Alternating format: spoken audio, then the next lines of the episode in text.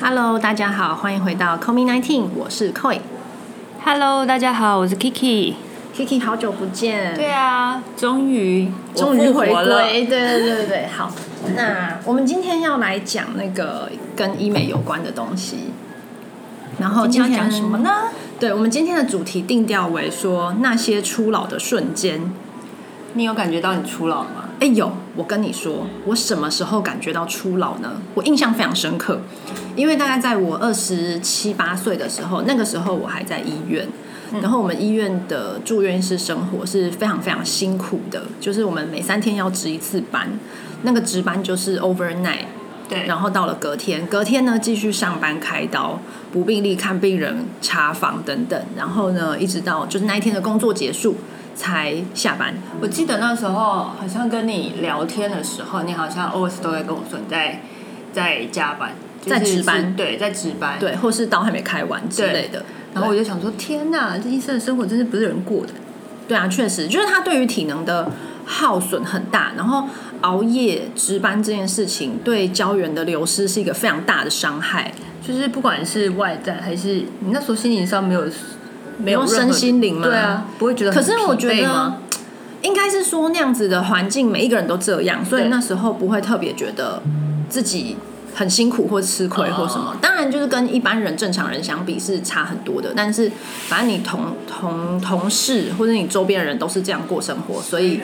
你也会觉得这样很正常。但是你那时候天天照镜的时候，你会觉得哇，我怎么黑眼圈、差很多啊，脸色吧，还有就是那些就是外貌的那些形，就是那个形态啊，或者气色很不好。然后那时候我其实第一个感觉到的是，就是我的法令纹啊，然后我的一些就是猫咪纹等等的就开始猫出咪纹来嗯是什么。猫咪纹就是这里，眼下这边。你从光影看，你会发现到我这边其实是一个凹。对哦，，在光影下的时候，这种肌肤纹理就是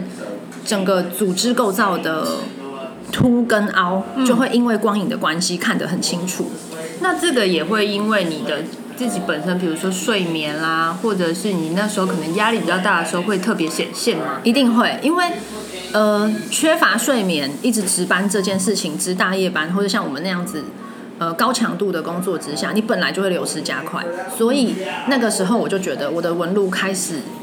出现的很明显，然后脸就垂了，嗯，对，所以我第一次感觉到是在大概二十八岁左右，二十八岁，对，差不多哎、我好像也差不多是在那个年纪，还是是因为真的快接近三十，突然觉得自己的会因为年纪到，嗯，然后 变得快速嘛，胶原的流失。就二十五岁之后就加快了，所以这是很正常合理的现象。好，那我们先看一下哈，就是呃，初老其实就是它会有一些小小的细节让你发现说，哎、我好像跟以前不一样。我觉得我最明显的是眼睛，嗯，就是我的眼睛的周围，我有发现，就是有一些小小的细纹。嗯那我们就先从眼睛开始好了。事实上，我们在呃第一线咨询的时候，确实也有很多客户一进来就会说，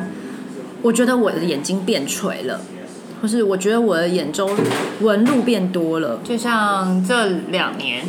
大家因为疫情的关系戴口嗯对罩，一直然后戴口所以罩你其他的地方都遮住的情况之下，你的眼睛就会变得特别的显著。对，因为人家只只靠眼睛啊。对啊，因为你讲话的时候，就是大家一定会看着你的眼神，对，然后就会变得你觉得人家都一直在 focus 你的你的眼神的这周确围实。是哎、就是因为眼睛本来就是你看到一个人最先注意到的部位嘛，嗯所以眼睛眼神本来就很重要。然后超级多人会说他看起来很疲惫，哎，真的哎，对，这我无是时无刻我都觉得我眼睛看起来就是很累的感觉。对，这是超级多人的困扰。那我们就一一的来拆解说。到底我们的眼周出现什么问题，会让我们看起来疲倦跟老态？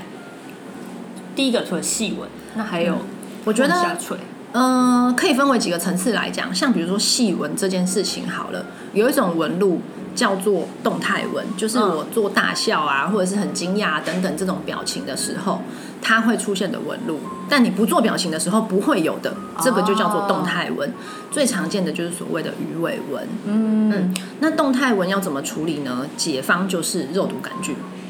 呀除了肉毒，那如果有有些人他可能打肉毒，也没有效的话其实应该不是说没效，而是说它的需要的剂量会比较大。啊，对，那因为肉毒这个东西，呃，它它的单位是用 U 数来计算的，嗯，所以每一个人他因为他的呃，就是说肌肉放松的程度需要量会不一样，嗯，或者说他因为年纪的关系，他的严重程度不同，那我们在估算剂量的时候就会有所调整，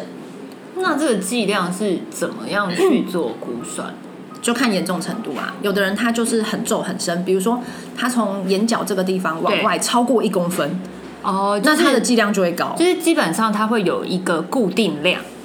算算是这样说嘛，就是如果你评估一个一个客人，嗯，然后他他就是要打那个呃肉毒的话，他应该会有一个 base 的基本的有，比如说这样讲好了，就是如果今天是一个三十岁左右的人嗯来，那他可能没有到很严重，嗯那我希望的只是稍微让他放松一点，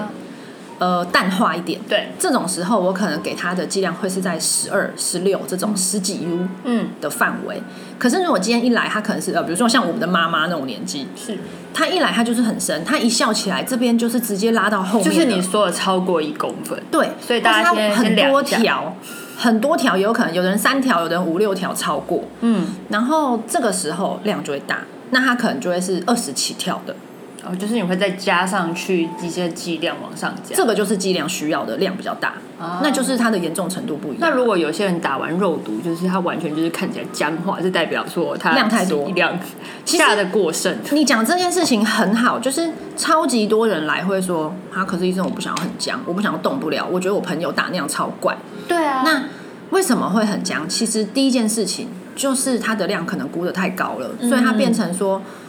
都动不了。那这件事情就会看起来很怪。那再来就是说，它下针的位置要很准确。如果你今天打到的位置是我不希望你看起来很僵化的地方，嗯结果你打到那个地方，或者它扩散到那个地方，那它的效果就不会有我想象的那么自然。所以下针处哦，我还不知道真的下针处就是它会扩散。嗯我以为它就是一个可能，只要是在那个区块嗯打下去，它就是可以让这个区块就是变淡化。呃，理论上是这样没错，但是不同厂牌的肉毒它的扩散性不同，所以它这个就是很细微的事啊。哦嗯这个一嗯般嗯民众可能就比较不会知道，但是像比如说我在操作，那我对可能因应不同的肌肉的地方，对，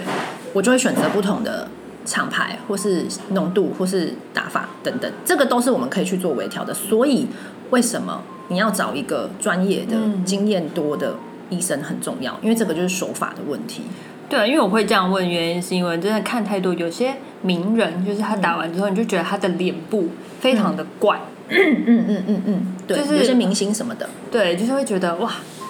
不是大家来，然后可能要打好打满，就是打到最高剂 量，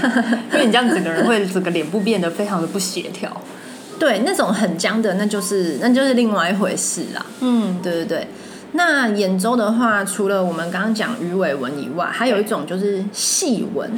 细细的纹路是不做表情的时候也会有的。嗯，对，那再来就是眼皮会皱皱的，像你有看过有一些人，他可能眼皮呃像那种揉过的报纸那样子，哦就是他的那个就是质地的松弛感很重。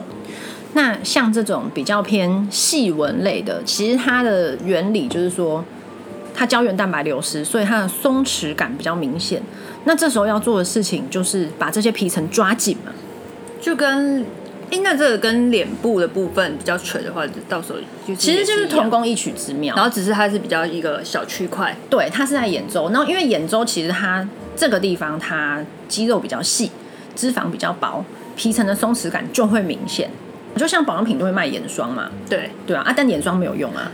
确实，大家不用花钱买眼霜，真的那种两三万块的钱不要花，做医美比较有效。我们现在讲眼周，眼周如果要做到紧致的疗程，你有什么选项？首先第一件事情就是你一定要选择会加热的装置。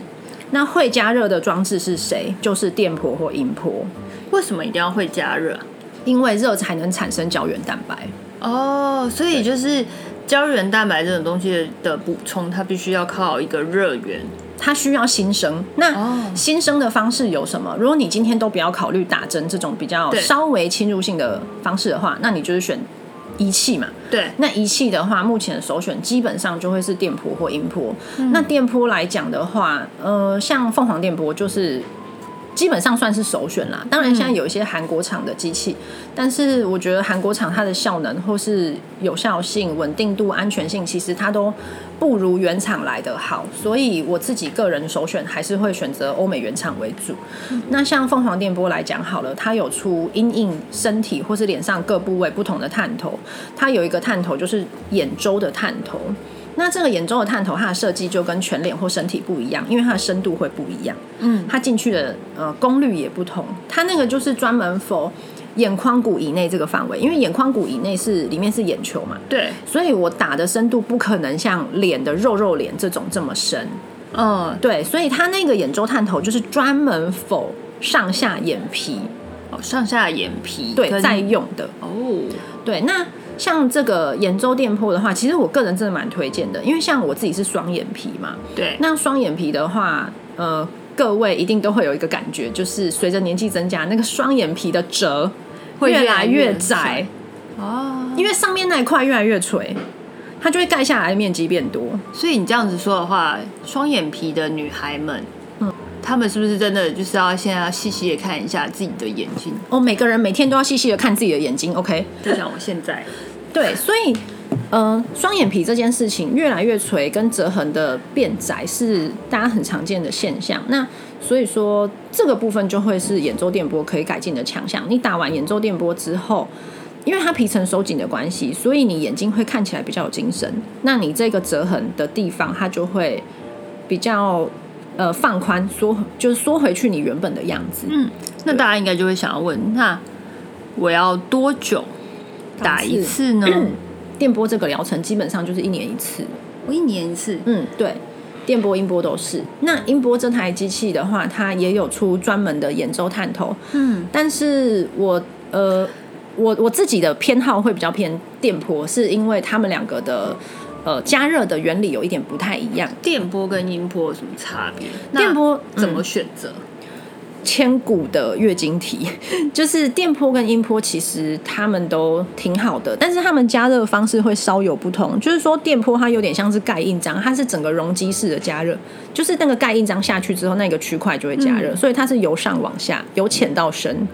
那它的加热的深度比较偏整个皮层、皮下组织的中浅层，对所以它收紧紧实的效果是它的强项。但是音波不一样的是，它的原理是它 focus 的加热，那个叫 h i f 的技术，就是嗯你有、你有印象小时候都会做那个放大镜，然后哦，就就是是一个能聚量焦集对中能对量聚集焦在中那边对，音波的呃音波的原理就是那样，所以它是不是比较偏向是，如果你是呃局部区块嗯。的部分的话，你就会选择音波？其就是实你可未必耶，因为嗯应该是说音波的话，它的操作方式它会铺满整个全脸，眼周就是铺满整个眼周嘛，所以你对你可以想象，我今天加热很多很多个点，很多很多个点串联起来，它是不是就变成一一个个点线面？对，对，所以它就会是一整个区块。那所以说。音波跟电波都是加热，但是音波有一个强项是什么？它可以聚焦在比较深的地方。呃，在脸的话，我们会两个都互相 combine 去做，嗯，那但就是眼深浅都有。眼睛的部分大半都是电波，眼睛我就会比较推电波，然后再来一件事情是，我觉得市场考量，就对是说音波跟电波毕竟价格上还是有所差异，音波还是稍微便宜一点点，电波的话，因为它那一颗头就很贵，探索所以电波的价格它它会有。它就它比较降不下来，它不太可能有那种一两万就给你打到的状况，所以呃，比较年轻或是口袋比较有限、有点预算对考量的人，他可能可以从音波先开始，因为音波下来嗯他相对花少一点钱，但他一样可以看到效果。但如果说你在你在这方面你已经有准备好一笔预算，就是要放在这里的话，那我就对会建议你直上电波。哦，了解。对，这个就是眼周。那还有其他的地方是最容易显老的区块吗？我觉得第二个就是法令纹诶、欸脸上的话，因为法令纹真的是超级多人一进来，然后就会说他这个地方就是鼻鼻翼旁边，然后一直连接到嘴角、对下巴这一块嘛。那这一条法令纹其实它在呃我们的就是说医美治疗这一块，它其实是。有很多 combine 治疗方式可以做的，我们还是一样回归到为什么会形成这一条纹路。那为什么？就是因为我们胶原流失，我们拉提的力量减弱，所以脸部比较松垮，对，可以这么说。所以我们韧带就是韧带都在周边就两侧，两侧的地方、深的地方。嗯，那它今天力量不足的时候，你上面的组织就垂下来嘛，对，然后抓的不紧就抛出来。嗯，所以这个就是松跟垂的基本原理。那既然是松跟垂，我们要做的事情是什么？就是把它拉拉提起回去。就把它拉紧。拉提，然后收紧，这个就是我们在做的事情。其实不外乎就是这两大项。OK，所嗯以好，那法令纹接下来要怎么治怎疗么？处理呢？这是一个呃，我觉得是一个蛮大的课题。那刚刚我们提到了，就是做拉提跟收紧。收紧这件事情，回归到刚刚，我们就是要有热能的导入。所以你要做的事情就是你要选择电波或音波这个东西，才能让你的皮层跟组织是往内收紧的。嗯对，那这个部分最明显的效果就是什么？人家会说你脸变小了，你脸变小变紧实。对，就是有些人打完之后，就是变得比较尖，比较对，就是其实它就那是个紧角实度，感，对，就看起来，对，轮廓线会明显，这个嗯，差对，很轮廓多，线，对，这差很多。然后再来的话，就是拉提这件事情，呃，能做的就比较多。我们从非侵入性跟比较偏侵入性打针的来讲好了。非侵入性的话，那当然就是仪器类嘛，电波跟音波，它也可以做到拉提，但是它的拉提效果毕竟还是有一点点限制。比如说我们在做法令纹的时候，它的拉提可能就是让你的后半段对，后半段比较消失，比较淡化。哦，就是变淡化，但是它并就是还是会看得出来，就但是你要它整条不见，是不可能的，对，我就直接说就是不可能。嗯，你就是要搭配别的东西。对，好，那如果我今天说好，我今天做了电波跟音波的拉提，然后我希望我要追求完美极致，对，那这时候你要做什么？那你就是打针，打像玻尿酸、打像童颜针这种产品，就是一定得要你要接受加针剂的治疗。可是我觉得侵入式的治疗也没有到非常的可怕，当然没有啊，就是对啊这种事情其实现在超普遍的。然后，